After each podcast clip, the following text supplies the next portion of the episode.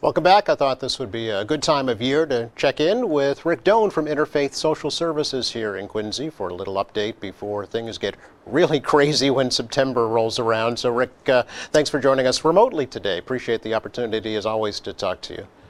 It's great to be speaking with you, Joe. Thanks for having me. Oh, always a pleasure. And uh, like I said, I know things are going to start to heat up big time. Uh, not that they ever slow down at Interfaith. Uh, I'm sure with the economy the way it is, you're seeing um, more and more people come to your doors. Yeah, it actually has been uh, pretty remarkable since about March when gas prices started going up. Um, we saw inflation go up, and our numbers in our food pantry have grown significantly since then.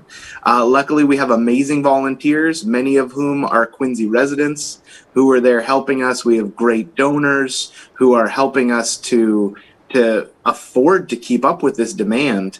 Um, so we're we're definitely seeing more people coming in, but we're keeping up with it. Are you impacted just like everybody else, Rick, by the uh, rising cost of groceries? Absolutely. Um, you know, there used to be staples that we could depend on from places like the Greater Boston Food Bank, and they've been hit, and we've been hit there, and so we have to pay retail prices for some of the items we give out to our clients, and the amount of money we're spending on food every month has been increasing and increasing, and um, we're we're hoping that inflation sort of stabilizes and we can uh, have some more uh, be able to plan from a better place. Curious, um, have you seen folks that may have been kind of on the brink prior to this rise in inflation, you know, be pushed to the to the place where they actually have to reach out to you for the first time? You know, we don't have anything where we can say this is exactly what it was or this percentage. All we know is the number of people we're serving. Um, so comparing last July to this July, we served 20% more people this July than we did last July. Um, so it's a variety of reasons why people are coming in. Um, but one of the big things is the economy. Are you concerned at all about? I mean, winter really is not that far off, um, and folks are going to be paying more to heat their homes. Are you concerned about that? And are there things that you can do at Interfaith to help people with that? Yeah, I mean, we're really the last level of support. If somebody came to us um, and a utility bill was going to be turned off or they needed help with oil, we're going to refer them first to QCAP because QCAP has the, the, the ability to connect them with federal funding. Um, and so we hope that the federal government will recognize what's going on and will uh, will will increase that funding. But there's always people that, that aren't going to qualify for that, or people who can't, like undocumented individuals, where we end up being one of their only options. And so those are the people that will step in and help um, to keep those basic utilities on to make sure that that kids don't go cold this winter. I know it's something crazy to think about in the middle of you know 80 degree weather, um, but we're definitely bracing for that. How important is it, Rick, that um, you know free school meals have been approved for at least one more year? Oh, I, I hope Massachusetts adopts it forever, like California did.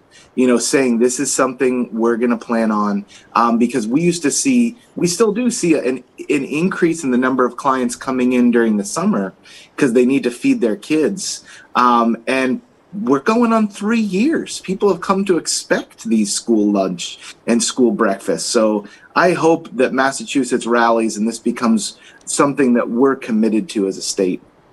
Speaking of uh, school, uh, back to school not too far away, and I know that every year Interfaith uh, provides backpacks to a lot of your food pantry clients. How's that drive going this year? It's going great. You know, it's amazing to be in a place like Quincy. Fox Rock donated almost 200 backpacks full of school supplies, um, and those are all going out to the kids served by our food pantry. There are um, so many different local businesses and individuals that have donated backpacks with school supplies.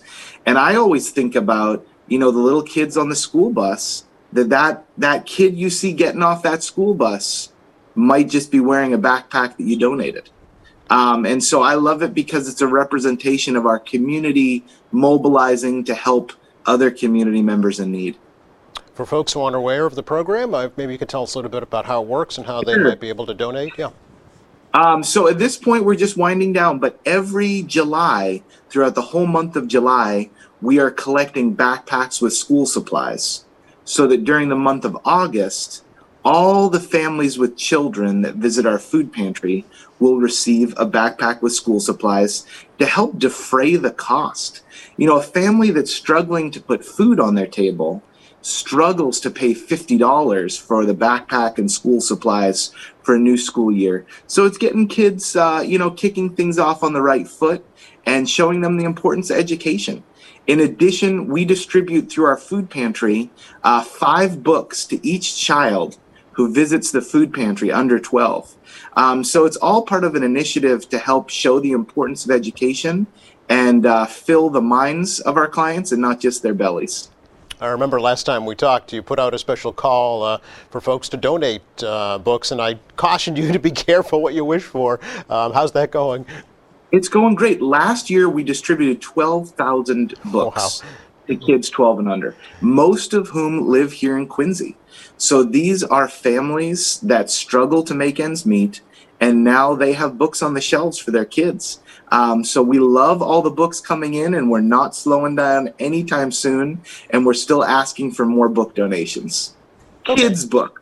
We'll take all books, but sure. specifically kids 12 and under are the books we're looking for. And the backpacks, Rick, uh, I know that you like them to be kind of stocked, right, with school supplies uh, if they're donated. Yeah, we have it on our website. If okay. you go to our website, people can see the list of things we look for in the backpacks. And we're, we're all set for this year. Okay. But if people want to plan on next year and what they'd like to donate, we're definitely going to need it. Okay. Curious, too, about your uh, is it plant grow share program? I mean, I know that with the drought this year, it's probably been challenging for a lot of backyard gardeners, but how did that go? You know, the plant grow share, it, we always have uh, vegetables trickling in throughout the summer. People just stopping by with zucchinis or cucumbers or tomatoes. Um, and the purpose of this is to grow fresh produce for clients. But it's also the main purpose is to tell people donate fresh produce to mm. food pantries and not just shelf stable items. We need apples and oranges and and that's one of the most important things we can give out to all of our clients and it's universally culturally appropriate fresh fruits and vegetables um, and we want to recognize that and and be inclusive for all the communities we serve do you still have your uh, your side yard uh, garden there at interfaith we do. do. I got to say, it's not. Uh, we have a local Girl Scout troop that they yep. planted every summer, and we're grateful for them. Sure. Is, you know, you brought up the issue of um, inclusiveness. Is language barriers an issue at Interfaith? Do you have uh, folks on staff or volunteers that can deal with that, Rick? Yeah, actually, the city uh, supplies an interpreter for half of our shifts okay. to the food pantry. Um, and then we work with Boston Chinatown Neighborhood Center with funding from the Arbella Insurance Foundation to fund an interpreter for all the rest of the shifts so that anytime somebody comes to the food pantry, we have somebody who speaks Mandarin and Cantonese to be able to communicate with our clients. And we're grateful for that to be able to serve all the communities and cultures um, that come to our food pantry and help them feel welcome and supported. Well, I know that beginning today, actually, you have a new initiative um, to get folks uh, personal hygiene items, which are very, becoming very, very expensive these days. Well, Today, the announcement is going out through email. Um, but this is something we've been dedicated for, to for a while. It started with diapers, where we said we want to distribute diapers to the children served by our food pantry. And each year we're distributing 60 to 70,000 diapers. And then we said, okay, let's take the next step feminine hygiene products. This past year, we distributed 80,000 pads and tampons to the women served by our pantry. These are basic necessities. And one of the things we heard the most from our clients was requesting hygiene items, toilet paper, incontinence products, um, soap, shampoo, deodorant, dish soap, toothbrushes, toothpaste, things that can't be purchased with any government uh, programs, WIC or SNAP. And so we are committed to providing those items to all the clients that come in. It's going to cost about $100,000 more this year to do that. but we're hoping that people will step up with financial donations and do drives in the community. We're actually asking people, we prefer hygiene items over food. If somebody's going to do a collection, we'd prefer if they collected shampoo and soap instead of um, macaroni and pasta and tomato sauce. We can get those items through the Greater Boston Food Bank and other sources, but hygiene items are more difficult. Um, so that's really a shift that we're going through right now, emphasizing that. I met with uh, many of the religious leaders here in Quincy and asked them to try to shift over what they're collecting in their uh, houses of worship. Um, so it represents the needs of the community. Why is it that those products are harder to get, Rick, than food? Because we can't get them through the Greater Boston Food Bank. Okay. So right. the Greater Boston Food Bank is where we can get um, federal food for free, state food for free. We can source low co- cost items. Occasionally, they'll have some hygiene items, and we'll scoop them up as soon as we do.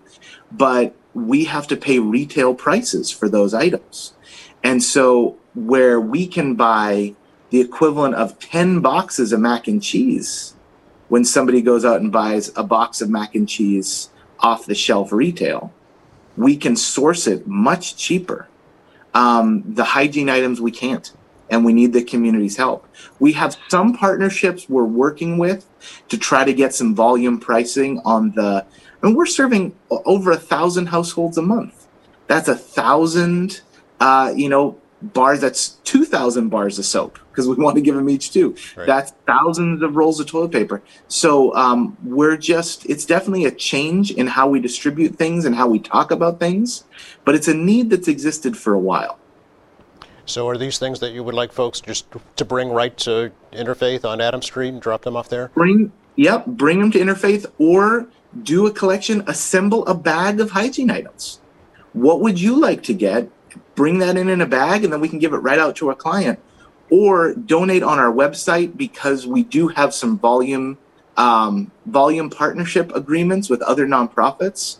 So we can go out and start purchasing some of these items at much lower than retail prices.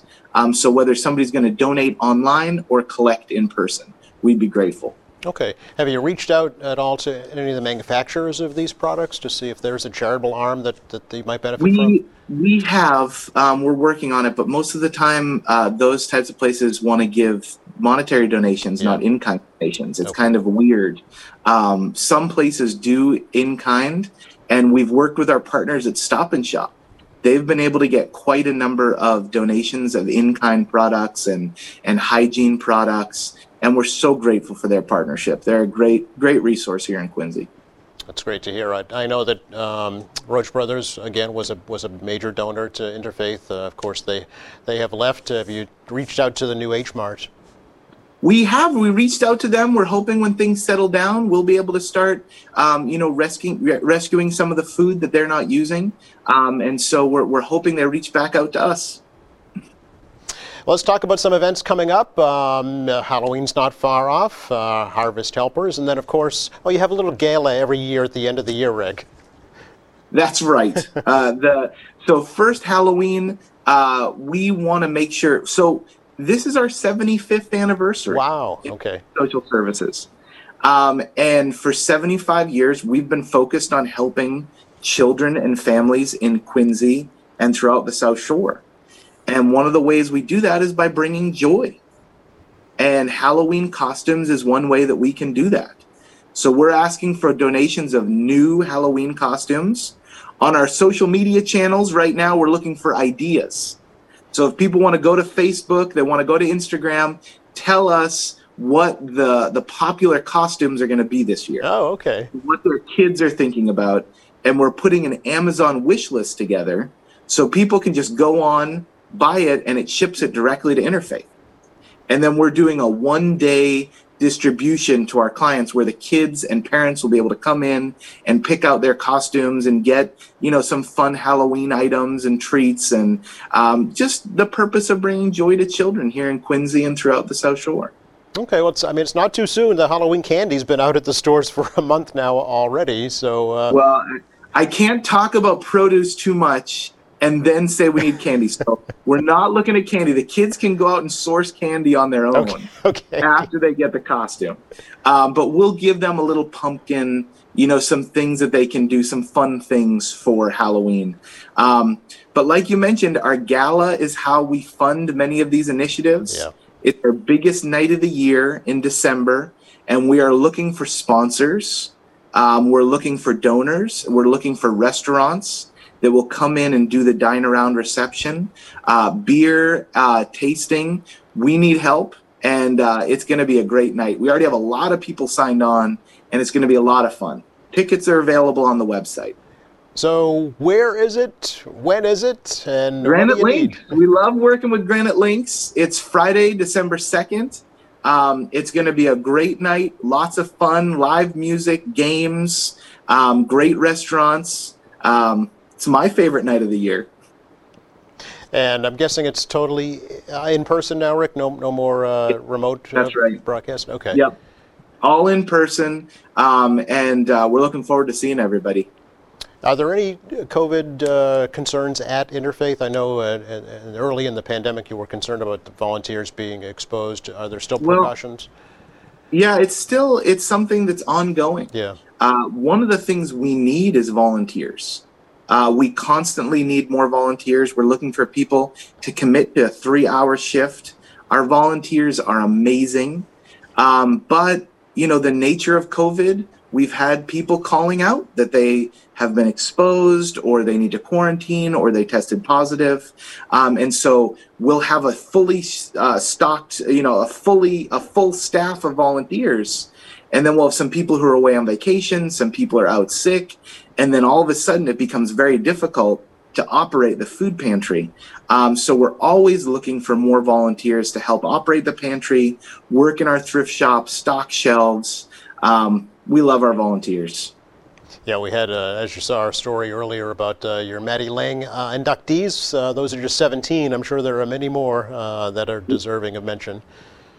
it's, we have 130 volunteers that are coming in every week the best people in the world Let's talk a little bit about the, the New Directions Counseling Center, only because that's how Interfaith got started 75 years ago. That's right. Um, it is serving more clients than ever. Um, you know, a lot of people I've heard them say it's a shame that the pandemic has caused so much mental illness or that the pandemic has caused so many people. The pandemic is was has been a triggering event. But the pandemic, I don't think it, it, what it's done is to eliminate some of the stigma. More people are comfortable talking about mental illness and addiction. And more people are reaching out. And that is a great thing that people are getting the help that they need. Um, and so we hope more people will reach out. At interfaith we're committed to breaking down all the barriers we can. Um, so the first four sessions are available for free when people come in but also we're looking to expand it. So we're looking for uh, a suite of offices in the Quincy area that we can bring in and have more therapists. Um, so anybody who has some office space available, we're we're interested in talking. Rick, always appreciate the opportunity to talk to you, and uh, hopefully we uh, got some good information out to the community for you. Thank you so much for joining us today. Thank you, Joe.